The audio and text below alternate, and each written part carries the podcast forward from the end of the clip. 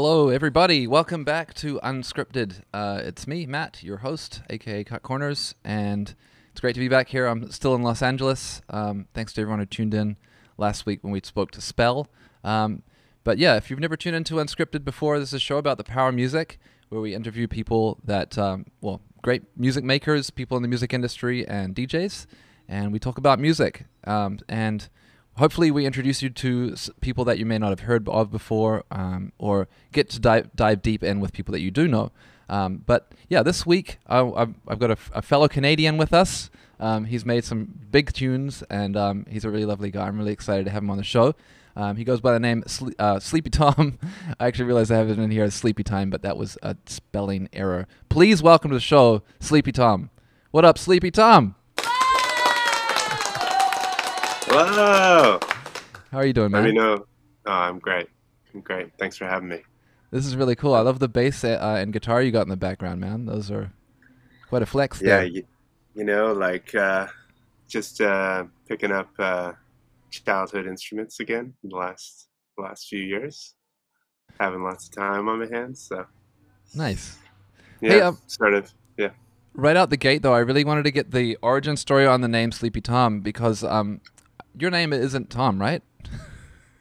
no, Sorry no. to. My my middle name is Thomas, so that's like that's where that came from. I mean, there's not really like a insane story, but it's essentially I was just like in my SFU uh, dorm room and uh, not studying, and it's just like making songs on my little old white MacBook and on Reason, and I was like, I need a name, so it was like probably probably a combination of like just the entire vibe of Simon Fraser University, which is pretty sleepy and so kind of kind of just started there.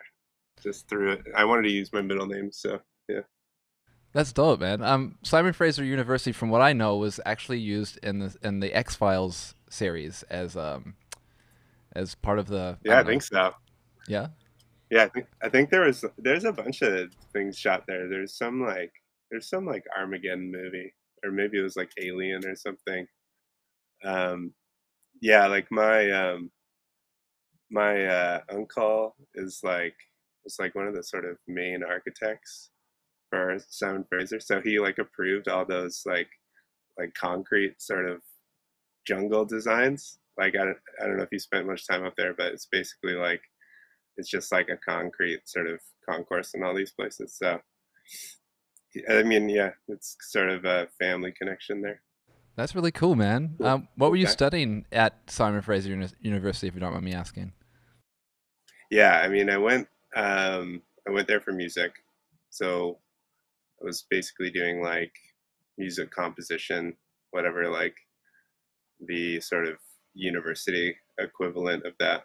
There was like, they had like a gamelan there, which is which is pretty rad. It's like a sort of um, like Javanese um, sort of um, metal uh, bell drums, and they're like they're like a different tonality. They're like a different like um, uh, scale. Like they're not like uh, sort of like um, whatever the Traditional. term is traditional. Yeah. But anyways, I did that, and that was cool. But like the the sort of uh, it just wasn't. I was like, oh, this is not what I want to do. So I only I only spent a year there. Yeah, fair enough. I- I- sometimes, uh, forgive me if I'm taking too much of uh, you know, too much credit here, but uh, sometimes the intellectualization of music can rob you of the joy. Would you agree? Yeah, hundred percent. And I mean, it was just such a crazy time. Like two thousand, that was like two thousand eight, two thousand nine. It was like right, sort of like peak justice, peak sort of um, you know, like A-Trak and Diplo coming up, and it was like there was just the music was just so satisfying to me, and and and um, the program I was in, I was like, "Mm, this is not, this is not it. Sometimes it feels like uh, the education system takes a while to catch up to what's happening current, like in the current, especially with music, right? Like, uh, hmm I, I think I think about this a lot actually. Like I went to school for jazz improvisation, and I was like, oh, this is really this was really cool because at least there was a, a way to like kind of join it to modern hip hop at the time. But Mhm. even still, like all the things I liked were samples of jazz records, and you know, Yeah, like- and like you kind of like it's like you would love to be able to like have all your sort of um like me going to university, I'd like probably pick up a bunch of stuff now if I'd gone if I'd go there now or I'd like it's just timing maybe and like I don't know. I don't know if I can ever like get the timing right on anything, but like it's just like having that sort of structured it was like it, it wasn't the time for structure maybe Yeah, that's fair enough. Especially Yeah. like yeah, Bloghouse. There was like so much. I think about that. Yeah, like you said, 2008. Even now, it's like the sound design, the technology ha- was has been changing so rapidly. It's almost like music and technology are kind of like just exploding at a very similar pace, you know, and technologies in, in, uh, informing the way we make music and vice versa, right? uh-huh yeah totally like the um and and you listen back to those like the mixes it's like no i think even like there's lots of djs who are like we didn't no one knew how to mix like we're just like cramming stuff and like distorting things and like i mean that's the sound of it. Yeah. but i mean the mix is like who who cares? Like i mean i always have to remind myself that the mix is like like all this technical jargon and stuff it just really gets in the way most of the time Now you just mentioned Justice, um, and I'm I'm going to confess to you that um, the first time I listened to the Cross album was two months ago, the whole way through. um, do you have anything like that though? Do you have any like records that you're like are bona fide classics, or you know that maybe That you I just missed? on? Yeah, you missed for whatever reason.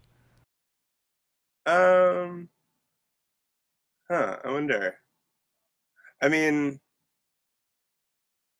frankly like i've been late to lots of stuff like my my the music i listened to in high school or like early teens it's pretty embarrassing so like i mean i probably was like everyone was like listening to like cool rap and like cool like sort of indie rock and then i was like oh yeah yeah i like this stuff too like um but i don't know like there's probably i can't yeah i can't really think of anything specific but Yeah, I mean, uh, dude, I was listening to like Illmatic in like 1999, and it came out five years late. You know, I've been late on. Similarly, I've been very late on records that have come out, been bona fide classics, and then I discovered them like way too late. I feel like that was like like early on when I started DJing, like having um like exclusive tracks was so hot. Like having like having something unreleased was so hot. And because it, there was like a level of like, oh, I got it first, like I played it first, like it's not rinsed yet. And like I just I like I feel like that doesn't exist anymore. I feel like or I'm I'm sure it exists. It's just like for me, I'm like, th- th- I think with streaming, having like everything changed it, like everything, everything like just, um, like you said, it's like, oh, like let me listen to the Cross album. Like I haven't listened to that. Like I can't believe I haven't listened to that.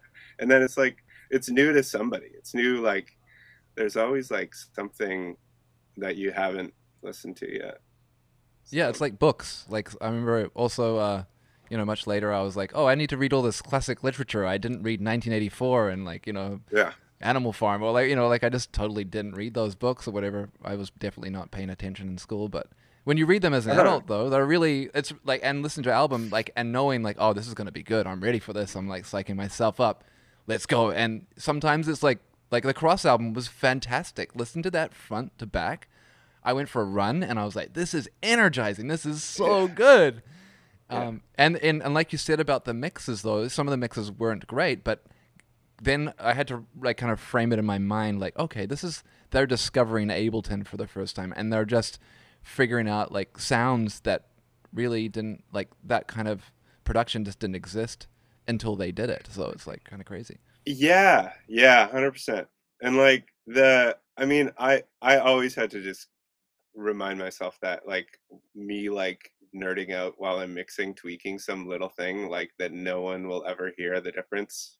Like I like I'll send I'll like send like 30 different versions to my manager or my friend that I'm working the songs on the songs with and it's like I like tweak a bunch of little things and then I like the comments back are always just like the most obvious things. They're like you know like that that the vocals out of tune or like you need to do something better here. It's like like That's like ballsy. well it's just like like I I mean the the, the um sort of production like sort of musicianship is like I guess what I'm like getting at. is like that's what sort of shines through on those like early 2000 Yeah, Totally. late, late 2000 records. specifically with Justice, I was really impressed with their their approach to rhythm, um, and like the the way they used, yeah, they chopped up kind of their instruments a lot. You know, like Mhm. their their actual drum programming is very straightforward. Like it's not complicated, but all of the music around it, the the instruments and sounds around it are very. Yeah, it's so. It's honestly, I really enjoyed listening to that album as like a adult. You know what I mean? Like, uh, I can only Yeah. imagine what it was like to listen to that and hear it in like a club uh, when it first dropped. You know? Oh my god. Yeah, the best. Did you ever see them live? I feel like we're just uh, ha- like fanning out on Justice, but this is fun. No, um, let me. S- I don't think I've seen them live. I could, I could be mistaken, but um, yeah, I know. Uh, I might have. I can't remember. It's been too long. I might have seen them at like Hard Summer or something. Anyway, Well, um, now, um, I feel like uh, I just want to touch back on your name because I feel like uh, there was something I really wanted to ask you about Sleepy Tom um, that we didn't get to cover yet, and that was, how do you feel about the Celestial season seasonings Sleepy Time beer, the you know the tea? so oh, uh, Sleepy Time Tea. yeah, do you know about the the you know how they or- have the, the the logo of the bear, the the, the teddy bear drinking the Oh tea? yeah, yeah, yeah, Yeah. yeah. Are you familiar Yeah. with this? I, I'm aware. Yeah, I, know, I I grew up on Sleepy Time Tea. um, my parents my parents would push that on us. That was the earliest sort of narcotic that I ingested, probably. I feel like I need to bring this up for some context, just so people know what we're talking about. One second. Hopefully this works. There we go. Oh, There's the Sleepy Time Bear. Uh, they even have mugs. You can get a bundle of tea. So um, yeah, thanks to our sponsor, Sleepy Time Bear, we have uh, Sleepy Time on the ch- on the chat right now. I yeah, I've always there was like a brief moment in the pandemic where I was like, I am I need to branch more into the sleepy thing, and I was like, because there was like a moment where I was like having a lot of trouble sleeping. I'd like sort of stopped smoking weed for a bit, and like, um, I just kept waking up at like 4 a.m. for like a for like weeks, and I was like, why can't I like sleep more than like four hours? But anyway, um, I was like, uh, yeah, this will be more of my like I'll figure out this sleep thing, and I'll make that a part of my brand more. Like- yeah, totally. We don't want uh, what's what's the opposite of sleep? Um, awake, but we don't want. Yeah. Um, there's a disease, right, where you you, you can't sleep. Uh, what is it? I mean insomnia. or- Insomnia. We yeah. don't want insomnia, Tom. We want sleepy Tom. Yeah, like I don't want to be like I just want to be like a little bit sleepy, so that I'm like overtired and sort of comical. and have you just have you have you discovered a tea that helps with that at all? I we we chatted briefly. You said you were sipping on a peppermint tea. Is that right? Well, yeah, I mean, to go back, I was like, I was like, okay, how do I figure out the sleep thing? So I like researched a little bit, and I mean, everyone was like pushing melatonin on me, and I was, I was like, mm, research is sort of mixed bag, like, sort of, it's, it's a slippery slope with melatonin. So I avoided that, and it was essentially just, I just like smoked more weed again, and like I was like, okay, and my body sort of like uh, like going cold turkey apparently wasn't that great for it. yeah, yeah, fair enough. And just for everyone, if anyone's watching or listening, that's a bit concerned about consumption of marijuana, it is completely legal in Canada, where Sleepy Tom is broadcasting from. So no laws are being broken by doing that, which is great. um, but let's get back a little bit to. I know we were just talking about justice, and I noticed like your new track. Um, well, one of your new tracks, sorry, Call, Call My Name is, is really like a disco burner, and it features a, a good friend of mine, actually, Dawn Pemberton, who's a fabulous singer uh, from our shared hometown of Vancouver. Oh, you're friends with Dawn? Yeah, she's sweet, hey? Oh, she's the best. Yeah, we actually played in a band um, many years ago. It was like a broken beat uh, style band, and uh, was three had three singers, and she was one of the three singers, and she's a complete, you know, she's just such a talented person, and she teaches, yeah. and yeah. Mm-hmm. Uh, but uh, how did you guys meet up? How did you and Dawn link on that? Yeah, so um, I wrote this entire EP with my friend Parker Bosley, and we've sort of written for a while together. Um, so I met. Um, he was like, "You should get Dawn come and do like vocals on a bunch of these songs." So Dawn's on a bunch of the um, EP. Like she's like, I basically, you know, she'd come and do sessions and that sort of thing. So, um, yeah, she she like came over and just like, I mean, like we're just sort of like, ooh, try this, try this, like in terms of like vocal takes and um, sort of like she she'd leave being like, okay, I'm I'm good, like I, I don't need to sing anymore, and like she's um, yeah, just such a vibe in the studio. So yeah, she's a real pro. Like I, I just when I've worked with people like that, and I'm sure you could probably attest to that. It's just such a pleasure because they're just really organized. They know exactly what they're doing. They, you, it's almost yeah. like you just don't even have to explain anything. It's just like a shared language, right? Mm-hmm. Yeah, like having that's something I'm trying to do more. Um, is get session players. Get like okay, like sure I can like write and play as much as like I need to, but to get like a real pro to like bring your idea to like a different level, it's like just so much better. It's just like the having like like a really like Park is a great big bass player and like having someone like Dawn to come and sing vocals and it's like just way better than faking it. Yeah, that that actually uh, that's interesting. You mentioned that because I was going to ask that. I hear the bass is a prominent feature in a lot of your tracks um, recently, but also even going all the way back to your early stuff. Um, it's always been very much a very rhythmic and, and bass approach. Um, I was going to ask that you're a bass player, but I guess is that something like you have a bass literally behind you? So are you a bass player? I I dabble, but like that's I'm not. Like I mean like going back I, I, mean i grew up playing guitar so okay. that was like that was my main thing so i mean um it's a totally different instrument like i mean the you know everything's sort of similar but like trying to get build up calluses on my fingers is like so painful and tedious like so but yeah going back like i i mean like a lot of my like first five years of songs. I like didn't even use a keyboard.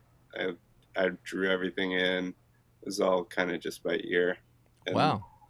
I didn't. I I feel I, I feel like it, it was like more like sample based and that sort sort of stuff too. So it was sort of me trying to learn sort of production on the computer and then slowly but surely I've like brought instruments back. Yeah, I definitely hear a lot of really rich instrumentation on the newer songs, um, and that's kind of what I was like. Yeah, I'm curious to know like the direction that you're taking now. Uh, there is a lot of like I hear disco, disco elements, funk elements. Um, is that is that a fair assumption, or is that something that you're listening to a lot lately? Totally. Yeah, like that was like, I was like, right, how do I like? I was kind of lost for a minute trying to um, sort of continue doing the DJ thing, continue do, doing like club music, but I was really more listening to like pop music, pop like song structure.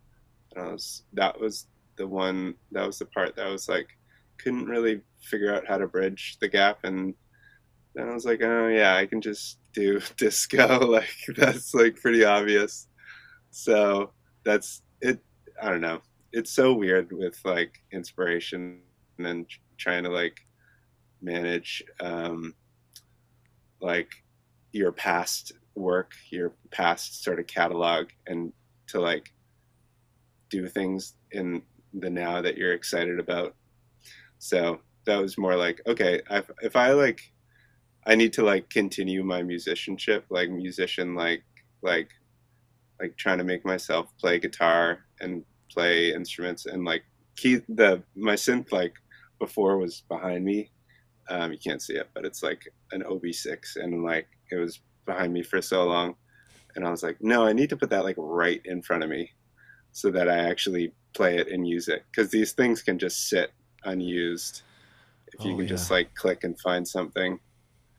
So yeah it's just like trying to sort of hammer these things out that are sort of melodies circling in my head that don't have a avenue to get out so so it's an ever changing process i guess Yeah, I mean, I feel like that's the thing that people don't talk a lot about in careers is I mean, some people do it very well where they have like this identity and they just stick with it the whole time, but a lot of people don't really talk about kind of the evolution of being an artist, right? And often like it's Mhm. it for me it's really exciting to hear in like a lot of your new music and like the song structure, the instrumentation that you're ap- approaching your music with um, when you've you know previously I knew you as very much in the EDM lane and with a, a slightly more electronic sound, and it's it's actually really nice to hear like a maturity. I don't know if that's a fair uh, way to describe it, but it's nice to see uh, you know some kind of a, a, an evolution of of your sound.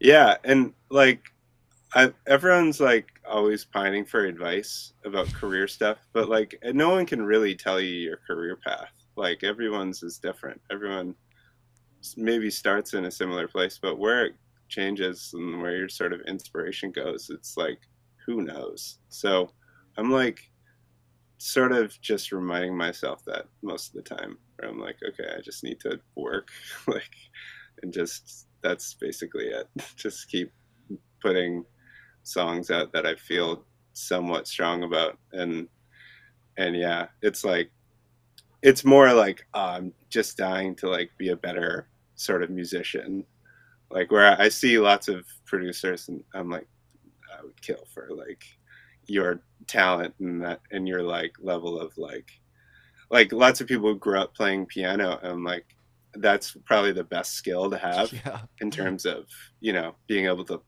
put chords into the um, into your songs like MIDI and and having it actually like make sense into programming and You mean like harmony, like keyboard Yeah. harmony? Yeah, I agree. It's Yeah. the hardest bit, right? It's really the hardest. yeah yeah and like there's lots of people who grew up playing piano but i mean i don't know it's just it's like sometimes it's cool to have that sort of like um approach where you're not sort of being traditional and so Absolutely. In fact, um, sometimes I don't know about you, but I try and like I don't want to get too much in my head about theory and harmony and like oh this chord has to go with this chord, and sometimes it's just like let go of that and just I don't know use a one shot and just pitch it. You know what I mean, and see what happens. You know. uh-huh. yeah yeah and it goes it goes back to the same like mixing thing where it's like all these rules are really just they can get in the way but they're sort of just there as guidelines but There- There is definitely a certain um, emotional quality though that harmony brings out that like I I struggle with any other combination. Like if you get the right harmony, it just feels like the feelings really swell up, and I don't know, it, nothing else does that. Maybe the voice. Yeah. No, yeah. I mean, yeah, that's I mean, that's that's sort of what I've been trying to go after um with um my at least my last two EPs is trying to get the vocal production, my vocal production a lot better. And it's it's there's like so much to that. There's just so much to making music that like I don't know. I don't know if people value it or not or they just don't like understand it but there's there's so much that goes into like a like a hit record that i'm like that like whether or not like the people are like completely um responsible for sometimes it's just like a great song a great idea that just like spews out of you. And you're like i have no idea how that happened. But sometimes it's just like a ton of people working on something forever and like like hearing sort of Mark Ronson talk about the um, the uh, Uptown Funk se- sessions where he, he was like vomiting because they were like working on it for like days on end, like no sleep, and then like like Bruno Mars had some like he like came in late and like had some idea like the do do do do and like that was the hook that like broke that song for them. But at the time he was like that's like a dumb idea like I, but then he slept on it and he was like yeah that's that's sick. Like there's just there's just so much to this stuff where it's like it's both like heaps of like you know bs selling like air to people like but then it's like a lot of technical stuff that you just learn along the way i guess I think that's a really good point, though, and I, am glad you bring it up because I, I think, um, you know, like you said, you're focusing on vocal production. There's so many like little things that you can become an expert at, you know, and I think uh, if we look traditionally at music made by bands or you know even most pop records like you know Mark Ronson or Beyonce, you know, and you see like there's so many like credits in them in them, mm-hmm. and I think a lot of people sometimes you know get some pretty hot takes on Twitter about like, oh well, Beyonce didn't write that song. It's like, yeah, but she sang it and she got all these people together, and it's like that's still a talent, you know. Uh, I think it's it's it's kind of coming from this place where I've never tried to do this. Yeah, it's so funny that you bring that up because there's like, I mean, it's such a hot TikTok thing to do to like break down the songs and the samples, and then people commenting are like, "Wow, Beyonce's in shambles," like, like as if like she like like oh, thank God for those samples. Otherwise, Beyonce would just be really in the shits. Yeah. I know, right? yeah. I mean, even sorry, uh... I'm overtired. I'm I'm losing it here. no, this is great, man. This is this is exactly the kind of chat we're here for. Um, uh, we actually we got a couple people in the in the chat. I want to shout out Hot Dog sixty nine Whitman. I think that's correct, and Queggy and Major Nazer. Thank you guys for tuning in. Um, but yeah, like even the Drake thing, right? Uh, I think you know there was this massive, you know, issue, you know, back maybe 2016 or something, where he got criticized for having a co-writer write some of the raps on his song, and everyone was like, "He's got a ghostwriter," and it's like, uh I mean, you know, yeah. Like Beyonce doesn't write all her own music. Aaliyah is one of the greatest, most celebrated artists of all time. She didn't write her songs, and there's nothing wrong with that, even if they were not writing songs. But there are still like in fact, I watched this Aaliyah documentary the other day. It was great, and she has her like talking about how she chose Missy Elliott and Timbaland to write these songs for her because she wanted them and their sound to work with her and create this thing together. And it's like, okay, man, like she had a vision. Like that's still like mm-hmm. that takes like guts, and she had to fight for it with the record label because the record label didn't want her working with those producers and and songwriters. They didn't think they were hot. And it's like yo like you you still have to find those people. You still have to have an ear for what you want to do and a vision. And sometimes i feel like the vision is actually the hardest part right? Having a having an idea and then executing it the whole way. Totally. Totally. Because you have to have the confidence that you're like that you believe in your vision and which is like for me that's the hardest thing it's like right like uh, i've done this like a long enough that I like, okay, I want to do this thing that I want to do, and it's not dumb. And it's like, and when you don't have like a ton of momentum, because you're not going to have momentum like all the time in your career. It's impossible. It's just not. It's impossible. So like, but yeah, like uh, it's it's it's crazy when uh, sort of talking about like how artists get shamed for like only doing one thing because really or like having other people help with songs like like these things take time and these things like these songs are like like i mean and and nowadays it's like there's so much more than just being like the actual like the music as the product. The product is the artist and like i mean i'm i'm pretty like like uh, at my end with like all this stuff. Like i don't even because like when you when you think about being an artist as a kid or like or, uh, you know you know i want to make music like you don't really know what comes with that. You know no. you don't know that the persona is like half of it. So like I mean, when you have like that amount of responsibility as someone like Beyonce, it's like she's not gonna be like she's not gonna be like choosing the snare drum. Like she's not gonna be choosing like each sample. That's crazy. Yeah. And why would she anyways? But I, I do really like that. Um I'm really glad you, you brought that up actually because yeah, when you get into music, you get into music because you love it and you want to do it. But you're often not thinking about what yeah like you said you don't you haven't developed a persona or this like stage identity uh, unless maybe you're a singer but as a producer you know like it's i'm going to go out on a limb and say that like a lot of producers uh, myself included can be kind of reclusive and kind of not antisocial necessarily but just not really like wanting to be the one on the stage you know doing all the stuff even as a dj you just want to be making the music and i mean you know you've even seen it with the Beatles, you know, they were like tired of touring. They just wanted to make studio records. Totally get that. Like as a musician, I really relate to that. And Uh-huh. um, yeah, how do you how do you how do how have you navigated that, or how do you kind of work through that those expectations?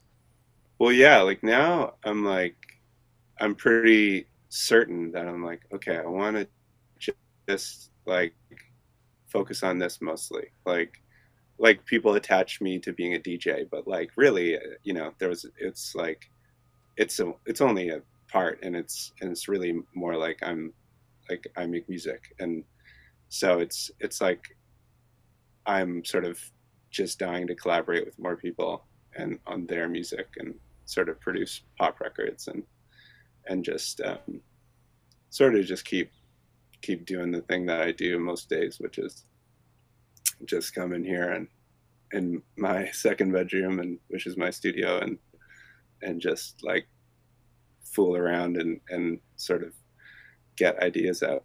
So yeah, like the the persona thing is so is so tough for me. Like I think you're right. It's like most sort of producer types are sort of behind the scenes kind of people.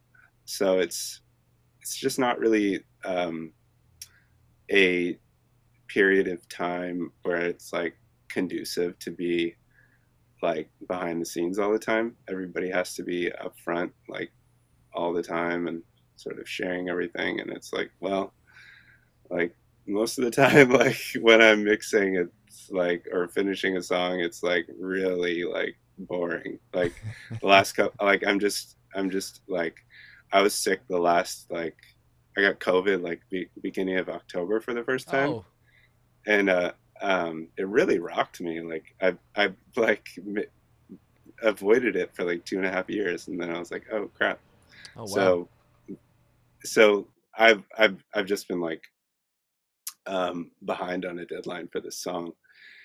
And so now i'm like okay i really need to finish it. Like i need to move on. And like the times where i'm really working it's like i don't have time to like pretend like i'm like a cool guy. Like i don't have time to show that off. Like i'm spending like 12 hours and i'm like editing everything. Like anyways it's, I understand. I totally understand. It's very hard to figure out how to yeah how to make content as well as make great music, right? Like yeah because they are almost specialized things uh, upon themselves. You know, like being really good at making content is like one skill. Making Uh-huh. really good music is like another skill, and like trying to combine them can be it's very challenging, um, and Yeah. it's not for everybody. And it, like Yeah. you said, when I'm making when I'm making music, it's pretty embarrassing. Like I'm just like, like looking at a laptop, Yeah. scrolling around. You know, it's Same not. with me. Yeah. Same with me. Like I'm like I'm fine with being cringe. Like it's just like I just don't have the time to even be cringe. Like and pretend that I'm like like I'm just like I'm like sure I could film my screen. Maybe every like when like the label or manager tells you like you just have to like share more. It's like yeah, here's my screen. like I mean that's why this be real thing is kind of good. What's what's that? Oh, the, Have you, the- you you haven't heard be real? this is this is a new song of yours, actually, right? Yeah. Oh, Be Be Real is a social app where they Oh. like. No, yeah, I haven't. Gotta like, you only have like a couple minutes to post, and then like it's like everyone posts at the same time. I So thought you were talking about B-Real, maybe from Cypress Hill. I don't know Oh. Be Real, the app. Um, Anyways, I and then I downloaded it, and then it was like you have to turn on notifications. I was like, nope. no, yeah, yeah. Notifications are the worst for me. Actually, um, I have all the notifications off. Uh, they are yeah, yeah. easily the worst. Yeah. Um, sleep, sleep time, be real original. Yeah, that's right. My bad. Um, but um, go, just going back to the disco stuff. Um, I, do you consider yourself a disco fan? Like, if you could name, oh, 100 percent. yeah, is there any like specific artists or like, I mean, from the most well known to the least well known? Like, is there anyone in particular that you always kind of come back to as influence? Um, I mean, like my mom played Earth, Wind, and Fire, like like when I was growing up. I mean, I she had like you know great mom taste, um, whatever that means. So it's kind of like all over the place. But she would play like Earth, Wind, and Fire, and then um, I mean, yeah, like a you know Chaka Khan here and there, and um, you know just the classics. But yeah, I mean even like uh, she played Talking Heads too, And so that not that's not disco, but you know, like Yep.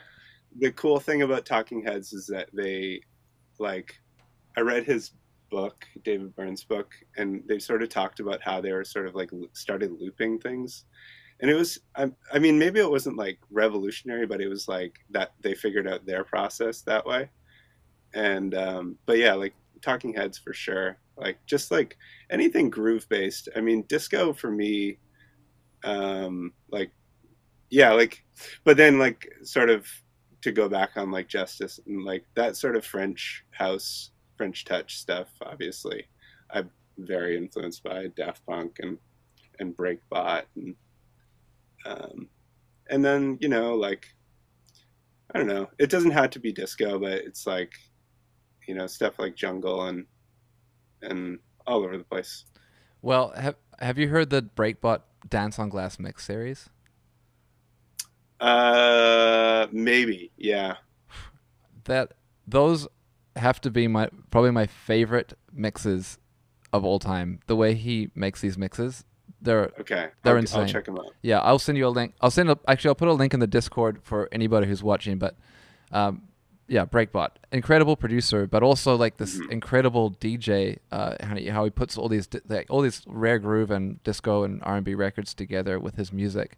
It's insane. Uh, it's so good. Um, the way he uses like the key mixing and, and and then looping to go from one thing to I highly recommend it. It totally changed my my like idea of what a mixtape could be. He totally revolutionized like mixes for me. It was really very im- important.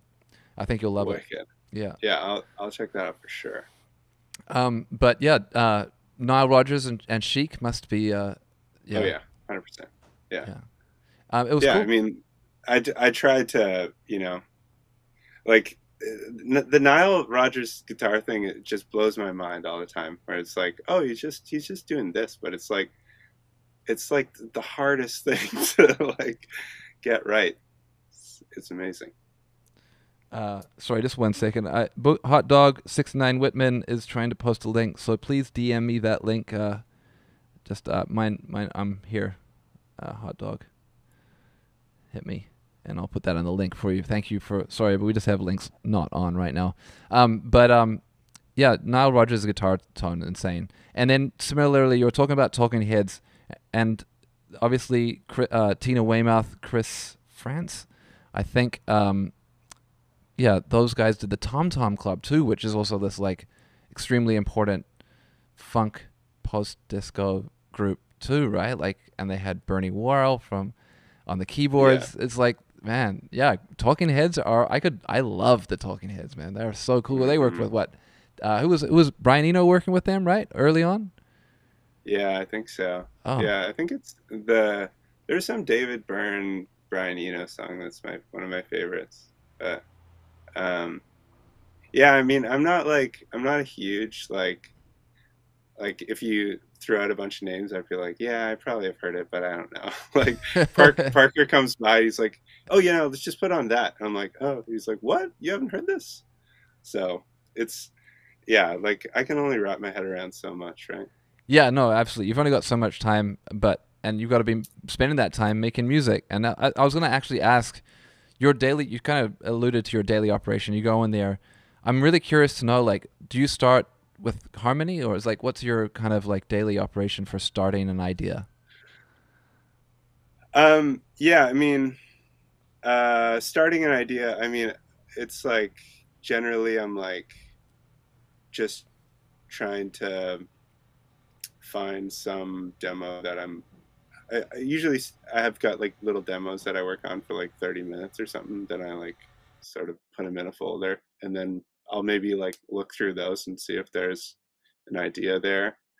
Um, but yeah, usually just starts with a little demo and it's like sort of you know just working on trying to get like a baseline that is like somewhat fun and drums that are fun and then and then um yeah usually i mean for this record it's been like parker and i like sort of oh it was like uh last fall we were sort of in the studio a lot and just sort of um sort of working these songs out and getting the vocals and he's sort of like that's his sort of lane i'm like beat guy and he's he's uh, the vocal sort of um, comes up with uh, lyrics and that sort of thing. So, yeah, that's awesome. Um, now, I do want to talk about um, like different techniques for sampling, and one of the things that I I do a lot of is I I actually often use like an acapella to like help me structure a song, um, and I also mm, yeah yeah that was like always helps me just like kind of flesh out. Do you do that too? Um, I've I've actually thought about doing it lately, and then I was like, because like I mean that was sort of like growing up doing like remixes. That was essentially that's what it is, like just making a new song around an acapella. So, yeah, it's a good idea for sure. Uh, yeah, it just really helps me kind of like I'm not a songwriter like for vocals at all. Like I don't I don't do that. So it's nice to have someone like just to have a template, just put it on there and then like, oh okay, we'll work around that.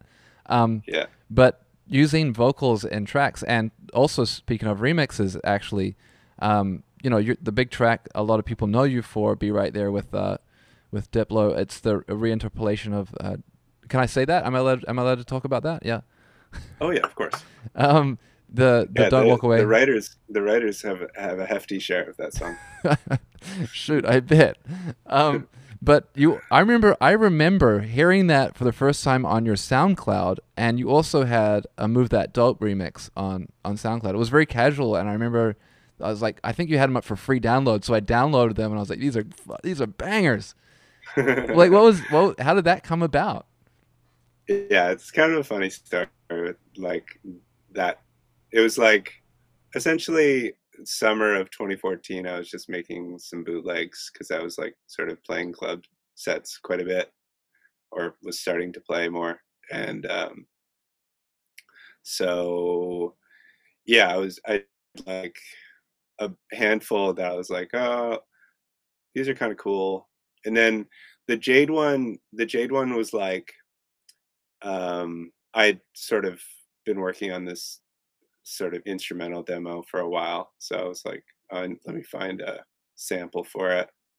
Maybe I'll just make this a bootleg or something. But yeah, I scoured it, scoured acapellas4u.co.uk.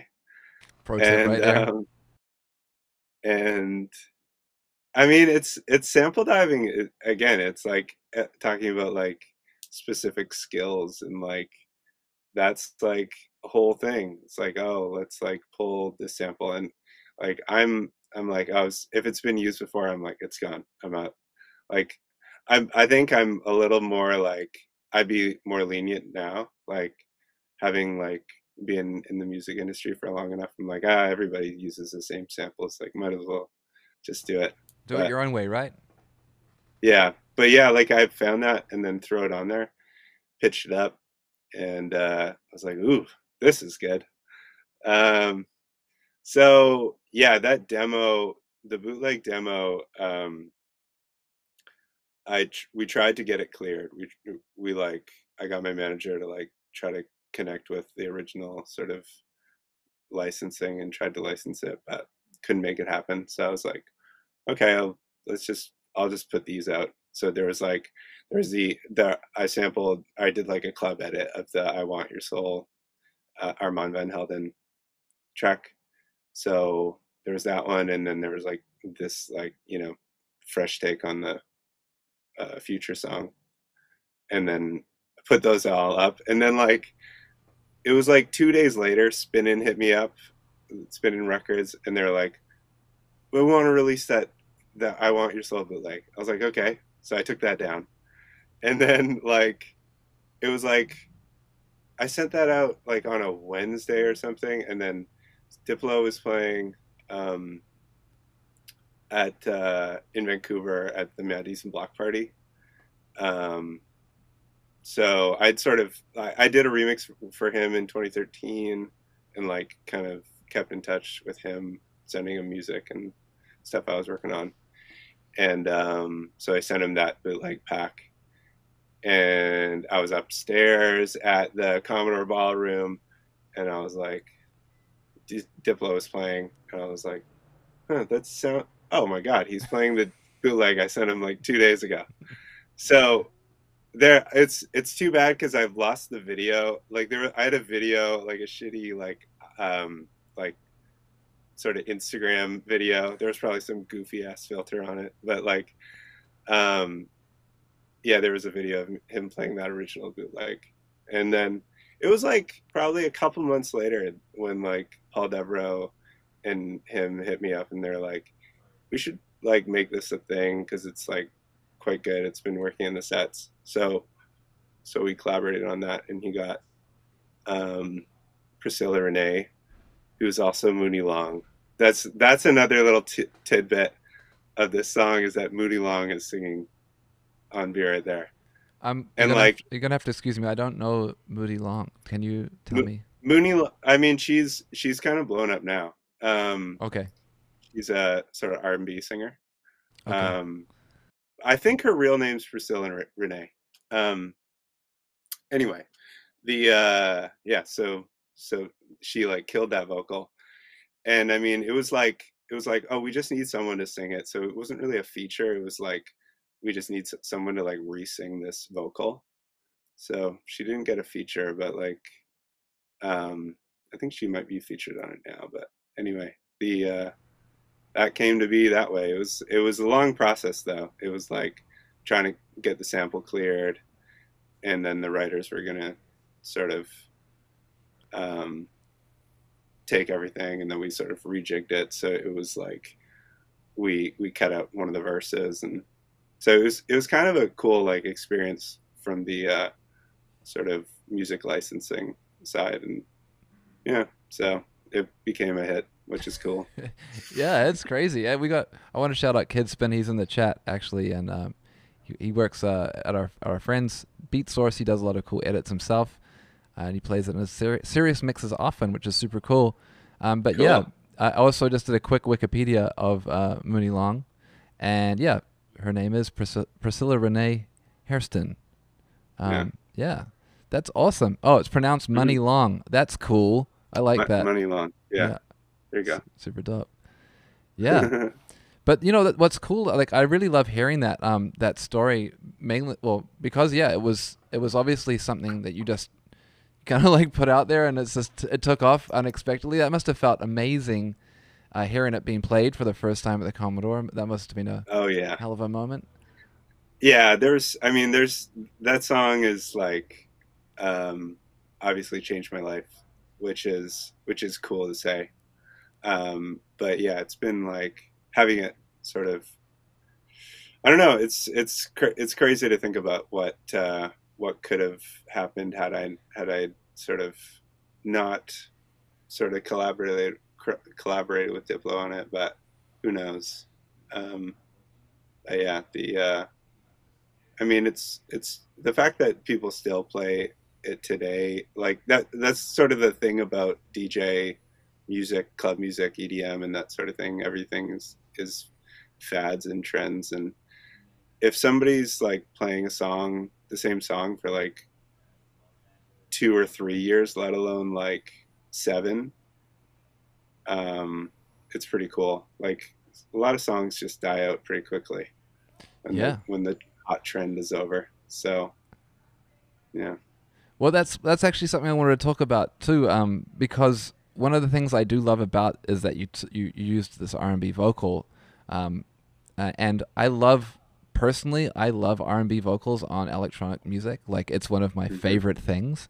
Uh, one of the things, like wh- a couple of examples that I'd like to kind of give, you know, uh, is like Burial sampling Ray J or like uh, Jacques Greene sampling Ciara and really, con- you know, re kind of recontextualizing them, right? Taking them out of this kind of more pop and then taking it sometimes into a very dark world or uh, different Yeah. energy, right?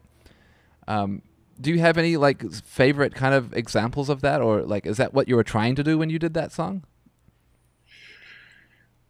Yeah, I mean, I think what I've it's it's not far off of the music that I'm making now. Like it's really like that's like what I'm dying for. It's just like a vocal that kills, and like all those R and B vocals, the singers are amazing, Yeah. and the and the melodies have been crafted, and like the sort of the nuance of the vocal is like is has been detailed to a way that like it's exciting and and then putting it in the, in a different context is is wicked too but like i guess i guess the the difference being like when like a typical edm top line is like is a little bit like boring and and just like because they're like oh how do i sing to this beat? Whereas like that's sort of the excitement of throwing like pitching something up and throwing it onto like a, a sort of electronic house track. It's like it's it's a d- totally different context. And um, yeah Yeah, I mean it's cool though because like when you think about like I I love jungle, I love UK garage, and like especially UK music really leans into the R and B electronic kind of hybrid, Mhm. if you will. Even like uh, Mhm. I think dubstep has some R and B joints and stuff. You know, like it's so cool um, how how much like you said. I guess the vocal is just so perfect, right? It's such a great example of what a vocal should be and R&B songwriting is is such that they have really great melodies, right? yeah and maybe maybe the uk thing like having like house music be so entrenched there for so long True. and like artists like Craig David, like making sort of upbeat sort of pop records that are like club ready. I mean, it's it's not far off what I what I'm trying to do, but it's like the American sort of R and B so much slower, maybe. Yeah, I always like the double time. I always like to if if I get a chance, I'll take like a slower R&B song and then yeah, I'll do the old double time. It's the Mm-hmm. it's a great trick. Um, but yeah, sh- trick.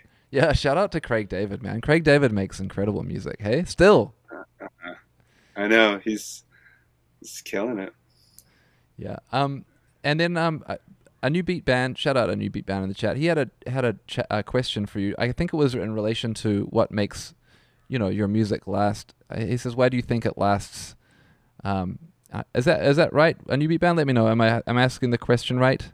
What makes the like the longevity of of your song be right there last so long? Um, yeah, I mean, I think I think it's sort of probably not really anything that I did. It's like the, it was the song was already there. Like it was already a it was already a smash hit in like 1992. So it's like I'm I can't like take credit for that at all. So it's more like um maybe maybe maybe it is maybe it's just what we're talking about where it's like sort of a song that was already a great song in a different context and i mean like it's it's it's definitely a banger it, Oh, yeah. it works it's it's like um and then but but also another thing that is sort of dj culture which is like you just take the acapella now we have a great acapella and that song it just gets like you know mashed up with something else like like Burns's Talamanca. That's like the hot thing now that Diplo's playing all the time. It's like um, with uh, with with the Be Right There vocal on top, and it's like, oh, now that song has a new life because it's like a song. It's it's put under a beat that's like everybody's playing now, and I mean that's that's kind of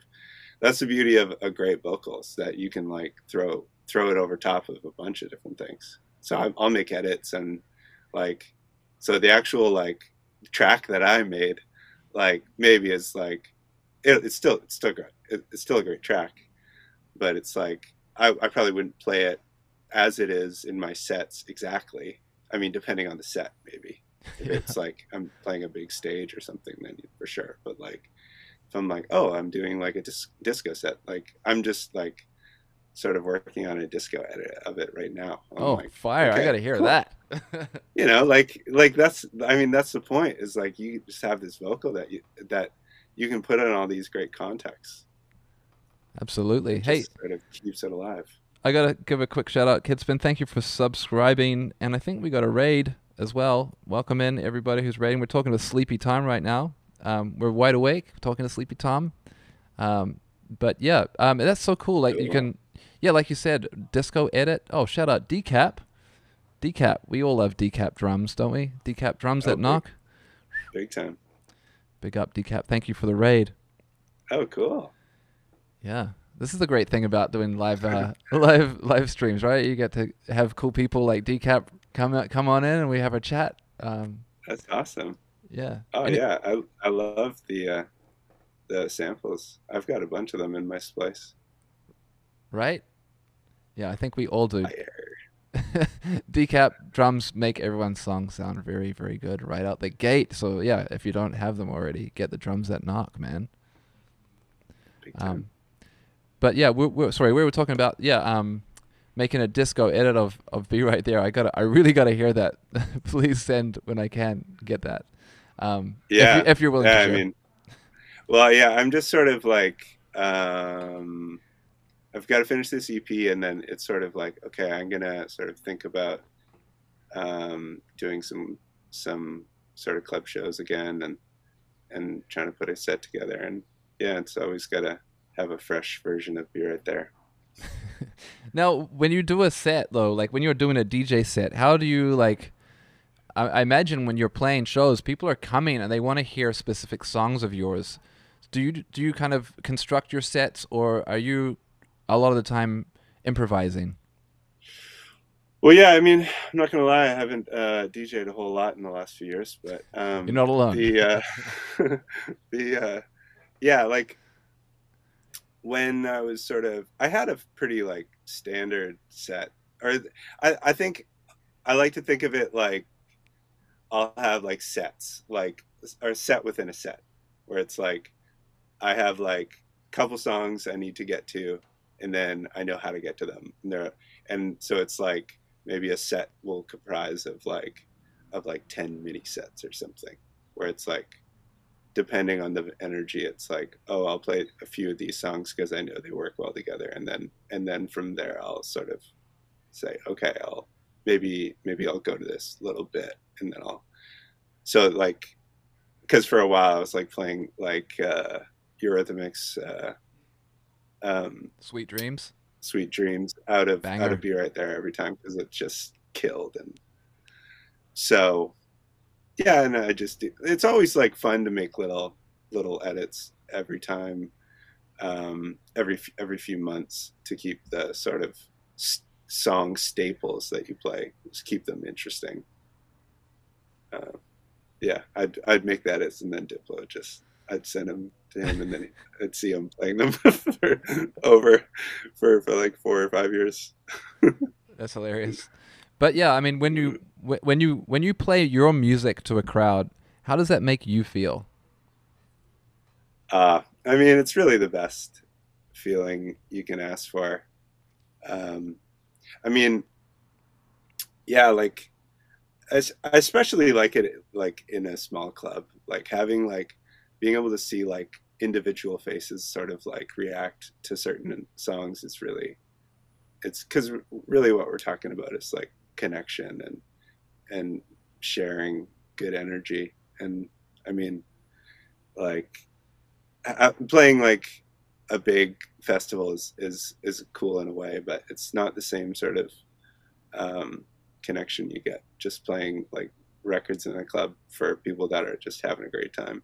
So I think that's part, part, partially where I'm like, uh, like my music's not as like peak time aggro anymore. I'm like, I want to make music where I can like have like, you know, real connection with people in the club, see some like faces up close and, and, and have a good time that way. And I'm not like dying to go like do a festival circuit, like for like, you know, three months. Cause I don't know it's just exhausting.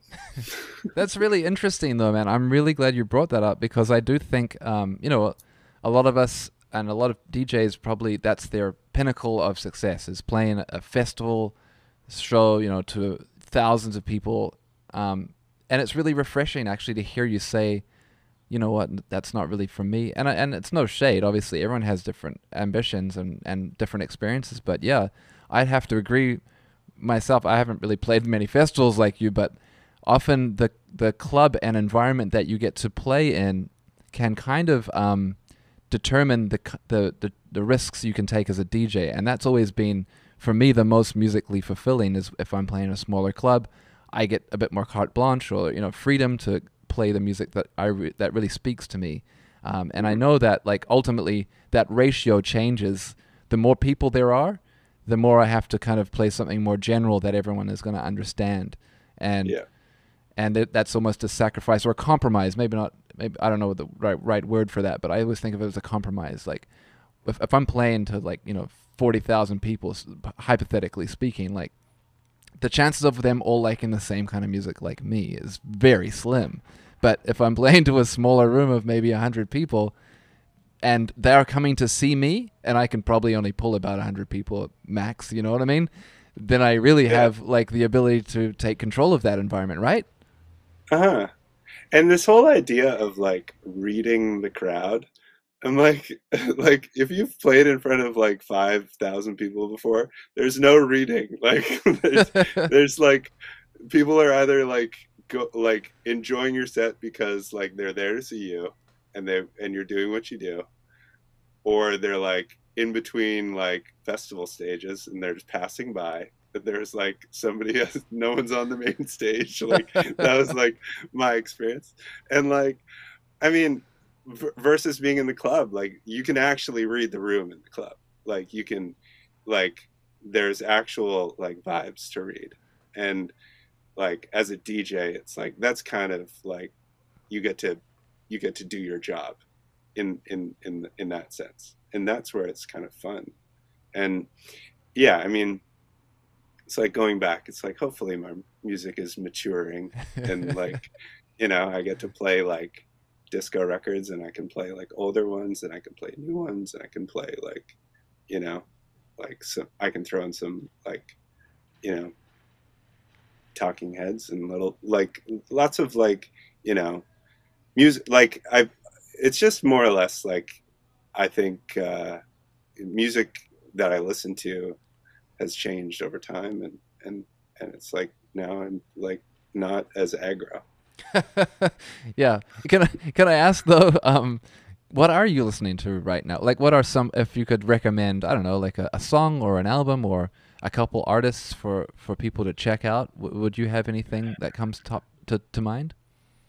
Um there's a there's a new song by this group called the Flints that I'm really vibing to. It's produced by um, uh, I think I think it's produced by uh, this uh, producer in Toronto called Koz, and he's like he's like a super producer. He's worked with like Dua Lipa and a bunch of people. But um, that's one song that I'm really vibing to. That's sort of like they're I think they're fairly unknown. Um, but yeah, I mean I'm like loving the Beyonce record. I'm loving like um, what else am I listening to? I have to look at my phone. That Beyonce record uh, is incredible, though. Like, I, I, it's come up a couple times. Like undeniable. Oh, I mean, yeah, like, like listening to like Dawn FM, the Weeknd's record, is like so sick to me. Like the first, like just the entire like aura of it. I'm like, ah, I vibe with this so hard because it's like, I was just talking about it, and it's like the, the um, like talking about death in like a somewhat like humorous way, and like not being overly dramatic, but like still having just like like the Max Martin like smash hooks, smash hits, like like and just the production on it is so rad. He worked with like he um you know the you know the Safdie brothers? Uh no. Um I don't. Like they uh they do like um they did that movie Good Times they did uh Uncut Gems with Adam Sandler. But anyways, the oh, uh, Oh yes, yeah, yes, I really enjoyed that. Uncut Gems. Yeah, I forget the name of the the producer, but like, um, he sort of did the music for a lot of his uh, a lot of the Safdie brothers music. So, I think uh, I think the Weeknd was in Good Times, the one with Robert Pattinson. That's which that's, is he was also crazy. in Uncut that's Gems as well. Yeah, right. Yeah. So I think he's buddy buddy with Safdie brothers. Anyways, like I think the producer's name like OP1 or something. I can't remember, but he produced like the first bunch of the songs, and I'm like, oh, it's so rad. Talking about like, talking about like putting like an R&B vocal over like, over like a Burial beat or something, where it's like this like sort of weird context. That's where I feel like Dawn FM is. It's like this like super spacey like with like modular synths, and then it's like, but it's like great songwriting and like such a great vocal.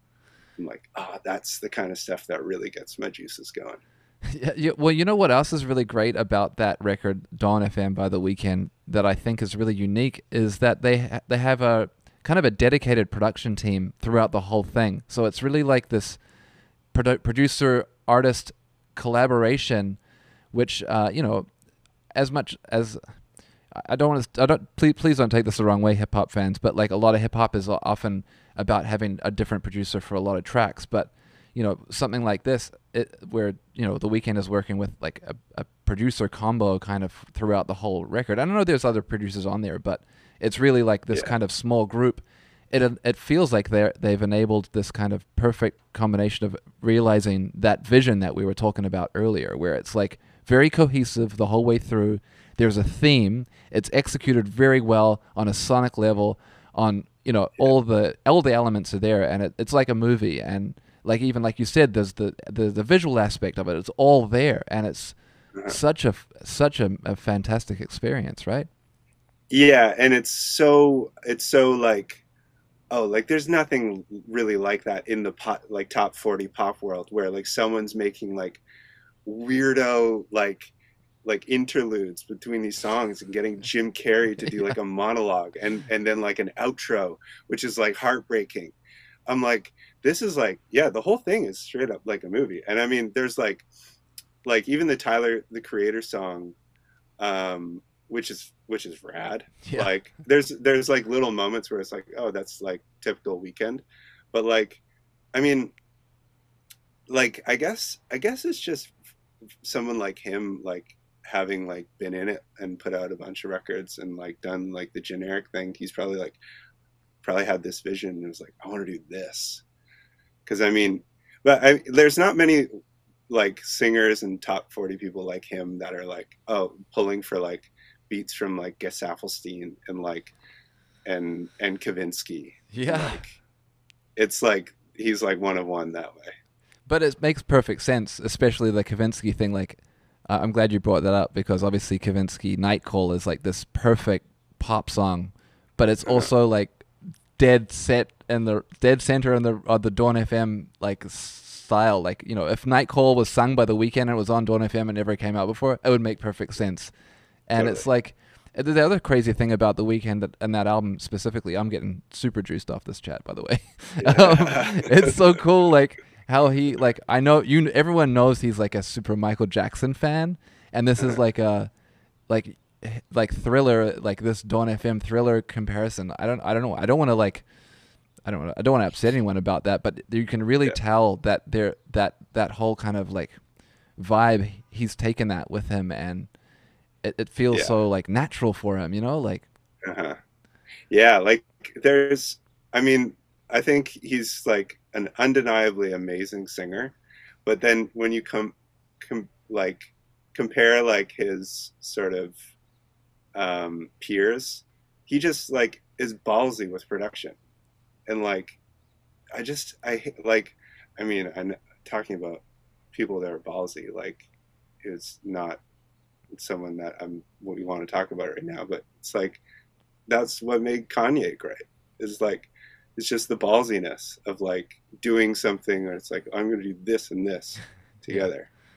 oh, And musically speaking that's speaking the only absolutely yeah, musically speaking. Yeah, not politically. yeah Um but yeah, like the um yeah, like I, the first time I heard that, I was like, "Oh my god!" Because I mean, I'm still like, I'm still dying for like the smash hits. Like, "Take My Breath" is still like, like I love it, and it, it's. I mean, just for someone like me who's like making dance records, I listen to those drums and I'm like, God, I just would love to make drums as good as those. Like, but you know, it's it's just like, yeah, listening to that all the way through, just like hearing all the little nuance and in like the mixing but like then you you you you've got to go and you've got to look at the who was working on it and it's like the best people it's like Serban mixed it and Dave Kutch mastered it. And it's like you know it's Max Martin production and it's like the Weeknd and it's like no wonder. So whenever I'm like hard on myself that my my stuff doesn't sound nearly as good I'm like right I'm only I'm only one man. Yeah and you don't have a whatever multi-million dollar budget to, yeah. Yeah. Yeah those guys are definitely using like it was cool actually um i watched the uh the performance or whatever and it's cool like max martin has like, like all this crazy synth stuff around him you know? Like he's got obviously like yeah like your oberheim he's probably got like one of those those moog grandmothers or whatever like all of the best analog synth gear all around him all linked up like synced up with drum machines. I'm like whoa this is just on a complete music nerd fest. It's so e- exciting because he's going so deep on that uh, for the live Yeah. show. Really cool. Uh-huh. but um Okay. Yeah i feel like we should probably move on from um like fanboy in the Weeknd but um yeah uh, speaking of drums and you know production production techniques would you would you be able to share like a, a cheat code or, or something that you think um, really helps with just like getting something started or something finished or anything that you would recommend to somebody who's into production that even a plugin mean, oh, oh, oh, um, Like- I don't know, just like a like a Neve EQ.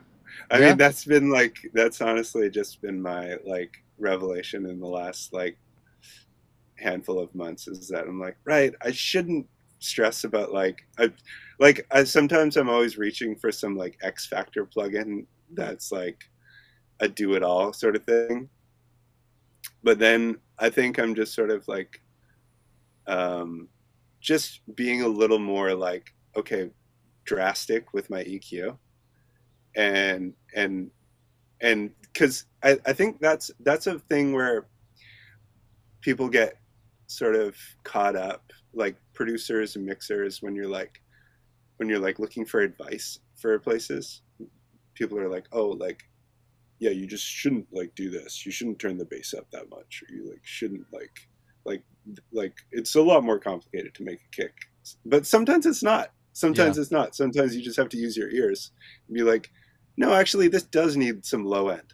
Like that's what like a lot of times it's just like little fixes where i'm like why isn't this exciting me? It's like well it's like give it some low end and make it exciting. Give it some high top end make it some exciting. I mean it's, it's not always the fix but it's it's just like i'm i i i, I guess i just sort of hesitate to give like specific like plugin advice because I, I I always find myself like sort of that's what pops up to me on YouTube. Yeah. Like this sort of sh- um, recommended videos and then I end up going down a rabbit hole and like uh, like but I'm not really listening to the song. Like I'm not really listening to what the song really needs. So I guess it's like yeah just I I use this like the UAD a Neve 1073, and that's just like I that that's that's one thing. I I I kind of hesitate to use graphic EQs. Oh, okay. Because I don't want to look. I just want to hear. Right. I don't want to be like, oh, it's that that part needs to go down. It's like, Ah. well, maybe not. Like I I like the Neve because it's super simple and it's just like most of the time I'm like, okay, take a like a high pass and and then maybe it's like maybe it's a bit too honky or maybe like 700 needs to come down or maybe 700 needs to come up. Like it's just it's i don't really want to i don't really want like i have the fab filter pro q which is like which is great for lots of stuff and i use it like all over the place but i kind of stopped using it as my sort of go-to eq because i was like i don't want to look i don't want to look i want to just listen if you know what i mean That's a really good. I, I like that. Just listen, don't look, and worry about like actual frequency numbers. Right? You just trust your ear, and you may get a. It sounds like you, you get a better result. Now, is the is that a is that Neve? Is that like a three band EQ or like a four band? Yeah. EQ? yeah. So simple. Yeah, it's three. It's three band with a with a high pass, and yeah, I mean, like th- uh, there will be lots of times where I'm like, okay, I need to really be sort of surgical and Mm. like use the Pro Q, where I'm like, is it like? Then I'll sweep around, especially for like for vocals when like maybe it wasn't recorded that great, and you need to sort of get rid of some weird frequencies. But Yeah, I, I know exactly what you mean. Vocals are a tricky one, and yeah, having people record them and then send them to you is always mhm. luck of the draw. And yeah, it's really Yeah. um, really really interesting. Mhm. Yeah, um, that's really helpful, man. Thank you for, for sharing that. Um, I just feel like sometimes everyone has like these things that they do that's a little bit different from other people, and it's always nice to hear that perspective, you know. Um, and it's Yeah. one of the things that I think a lot of people, including myself, like about your productions is the sound quality of it. Is, you know, you have a really good sound design, and it's, um, you know, especially even the new, you know, the newer stuff. It's ch- it's a, a different uh, approach, but yeah, it sounds really full, really rich, and it's really exciting. So yeah, I, Thank lo- you. I love I love hearing these sorts of things. Um, now, um, if you could, if you don't mind sharing, like what what are you currently working on? What is the what is your projects, or what can we look forward to? Yeah, so right now I'm finishing my sort of last song for this EP. Um, it features um, this singer uh, called Nairi, and she's from uh, Sydney, Australia, and she's sort of singing over this song Parker and I wrote. And um, yeah, it's it's sort of it's pretty similar to the last few I've put out, pretty like disco banger. And um, so yeah, I've I've got to keep working on it and keep sort of discovering new things about it. I've just sort of like before I hopped on here, I was just getting bouncing down plugins because my computer was gonna rocket off to Mars. Like the, fans were going crazy. So yeah, um, doing doing that EP, and then um, yeah, I've got. I mean, I've got a handful of other songs in the works that I'm like, sort of just everything's on hold until this other song is finished. But yeah, just just trying to write more with people in the studio now that COVID is potentially a thing of the past. Well, yeah, I, yeah. Well, I, I guess especially since you now got it and you've kind of recovered, so yeah, you've Mhm. got like a little bit of at least three months uh, grace period. They say. Yeah, it's like it's like three to six months. It's like some basketball injury or something. yeah, for real. Um, now the cool thing is, is like you've you, you, these are very cohesive. These last few uh, releases you've done, but we haven't. I Mhm. haven't heard an EP from you uh, since uh, am- the amateurs one. Um, Uh-huh. will there be? Are, are you focused on making another project, like a full EP or album style project, or would you prefer to keep putting out singles? I'm I'm definitely in the camp that I love putting out singles because, I mean, as someone who's who's not, you know, doesn't have a giant fan base, I'm not like every time I put out like a body of work, it's not gonna like there's gonna be a lot that falls through the cracks. So I think right now I'm just focused on singles. I mean, I'm dying to do remixes again, and uh, yeah, it's kind of like I'm I feel like I'm just still discovering a lot about about this sort of new direction that I'm going for. You know what I mean? It's like I'm like there's like I feel like I'm like slowly amassing my like room of instruments in that like some of them are in the computer but like it's just like my go-to's for this style and my sort of go-to setup and it's um it's like changing all the time but yeah the uh the the cool thing about that is is sort of applying it to like a remix where I'm like oh let me try that with uh with another person's vocal and making more like I definitely like I'm dying to make uh, some more club songs that are sort of in this vein, but maybe a little, a little more like dance floor friendly edits and longer edits and that sort of thing. Yeah, I love the extended disco mix. That's one of my favorite mm-hmm. things. the 12 yeah, inch disco. Totally. Yeah, it's so good. Yeah. Um, uh-huh. But uh, that's really cool hearing how you're like, yeah, you're kind of basically creating a palette with certain instruments and, and, and sounds. I really love that concept so much um, because it's one of the things that I always similarly we were talking about the Weeknd. you know, it's and and Mark Ronson actually his work with Amy Winehouse, how he had the Dap uh, the Daptone band come in and play all mm-hmm. the you know the music. It was like so cohesive those records where you've kind of figured out this like palette or the setup and and that's how like records traditionally were made, right? You have like this bass, this guitar, this keyboard, and then you make a whole record with that set up at the studio, and you record it over and over over a whole thing. Um, but would you ever like, would you ever work with an artist and and and kind of like you're you're talking about doing remixes, but would you ever just work with one vocalist, or is there any desire to folk to find a vocalist like that and com- complete a whole project like that? Well, I mean, it's it's almost not far off with Dawn on this on this EP because she's on three of the four. I mean, kind of doing backups on on a few of them, but like, yeah, it's like that sort of element of like, oh, let me just like.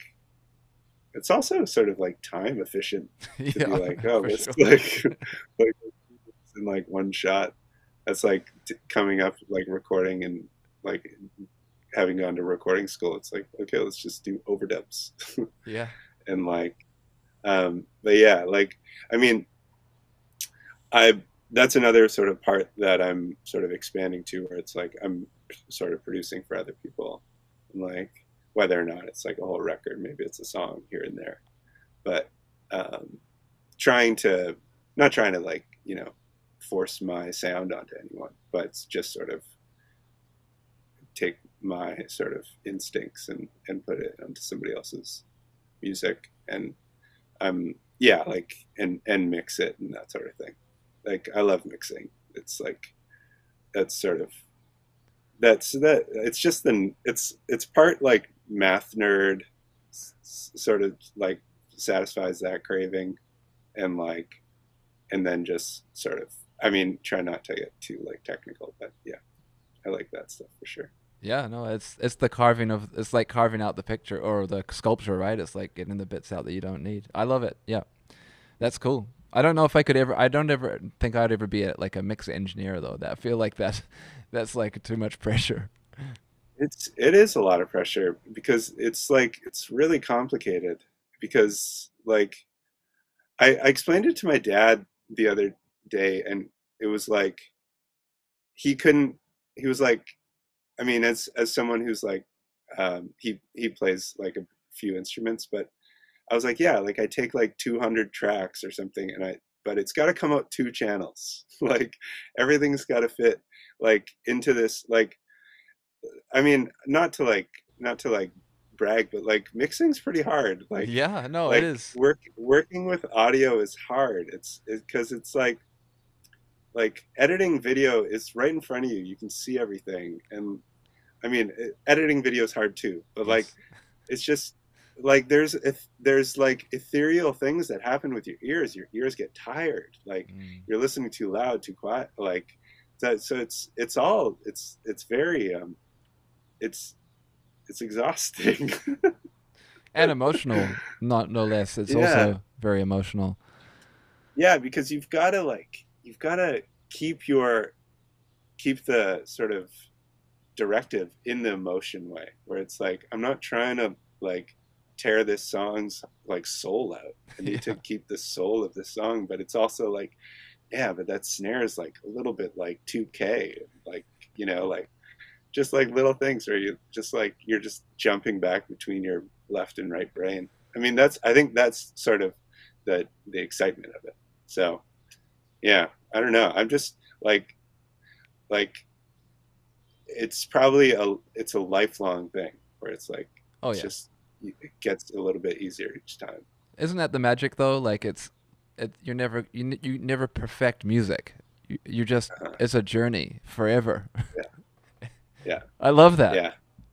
Yeah. It's the yogis. It's the yogis journey of like yeah. of music and and being okay with it not being finished and and perfect. Totally. Yeah. Yeah i mean do you still get goosebumps from music oh 100% yeah. Yeah definitely. I mean like there's i mean there's there's really like yeah talking about like playing music for a crowd of people playing your own record for some for a bunch of people and having it sort of a good reaction it's pretty rad. That's that's undeniable. Yeah. Um we have a question that we ask every guest on the show and it's always interesting. Um, and it's very much in line with what we were just talking about but you know the question is what th- this the show's about this the power of music but what does the power of music mean to you?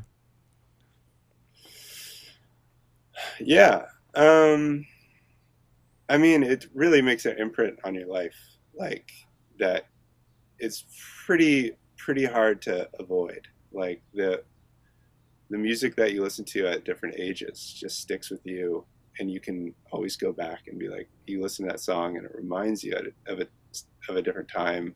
And you can like you can like think of like visual images of like where you were maybe or like a time period when you were listening to that song. So i don't know like the such a weird sort of thing music. It's like it's it's both like yeah just very present and then you can sort of i don't know like that's why i i, I sort of like listening to records over and over and over and and just like like one one record that i listen to like all the time is is arctic monkeys uh, tranquility base and casino i think that's what it's called yeah like it's the it's the last record from a few years ago and it's just like I just listen to it front front to back. If I'm like we do like long drives to Calgary or something, I'll just like listen to it front to back.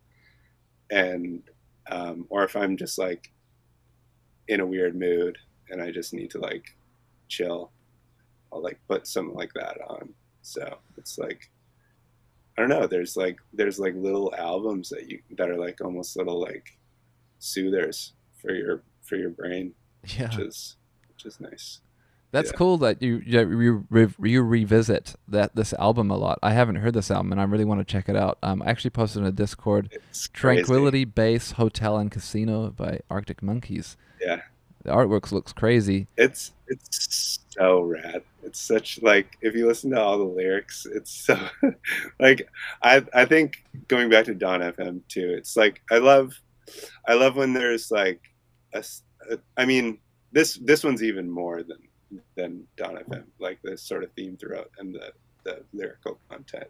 And it's just so weird and trippy and futuristic and um, but like so many yeah, he's he's a genius for sure. That's awesome. Yeah. That's really I'm glad thank you for recommending that. Um because yeah, music like that on a on a musical and lyrical level is quite hard you know to to come by. It's not super often. You know, it's either kind of one is one's a little bit better than the other. You know, I don't know if that's uh, yeah. maybe I'm making generalization. Do you feel the same way? Like, yeah, I mean, and and frankly, like I'm not, you know, I'm not the most lyrically inclined. Like I'm just, I usually leave, like leave that up to my collaborators in terms of like lyrical content, and then like melody, I've I can sort of sing mel not that I sing, but like I can sort of hum things and and uh, yeah, it's just sort of the actual story that's it's not something that I like um am like very good at.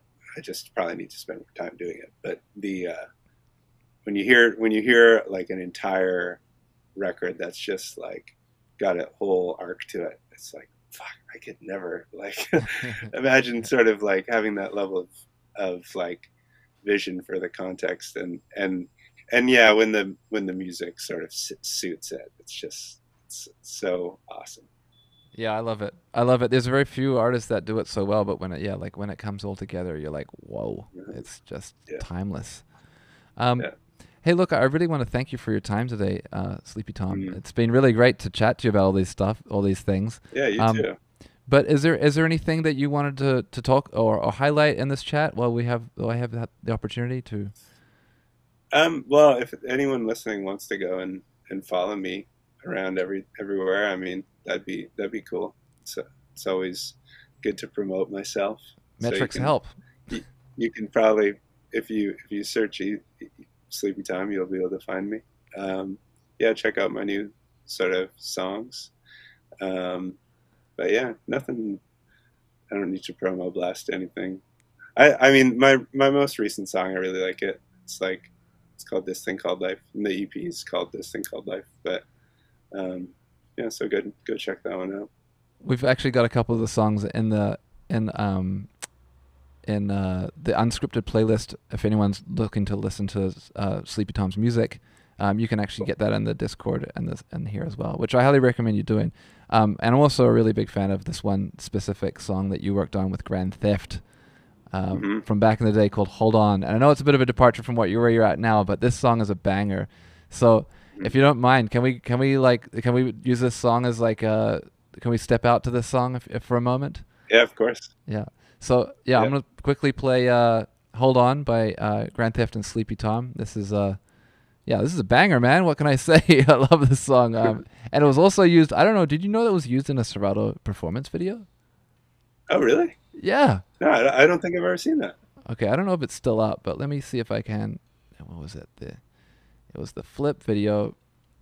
Serato flip. We did this thing called Serato flip performance video. Let me see if I can find it because this is actually the first time I, I, I saw it. Was um, I heard the the song by Nick McLaren, who works for Serato. He made a performance, and it was oh, cool. crazy. Yeah. Actually, I can't find it, so I'm just gonna play the song so we can we can listen to the yeah, song. But when I find the video, I will send it to you, Sleepy Tom, so you can have it. But uh, yeah, this is the this is the tune. So stick around. Um, we're gonna just run this song real quick, not for too long, because the old you know copyright police. Here, and yeah. here we go. Hold on, Grand Theft and Sleepy Tom.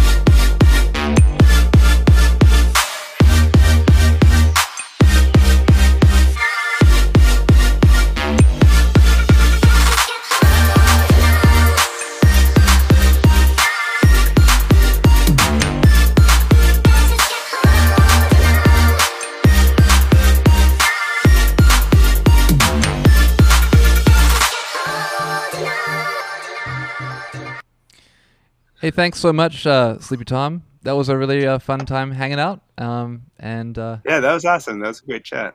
Hope to see you soon in Vancouver. Yeah. awesome, Well, man. I'll be around. All right, dude. Well, have a great day. Okay. Thank you again. Thanks a lot. Talk soon. All right, peace.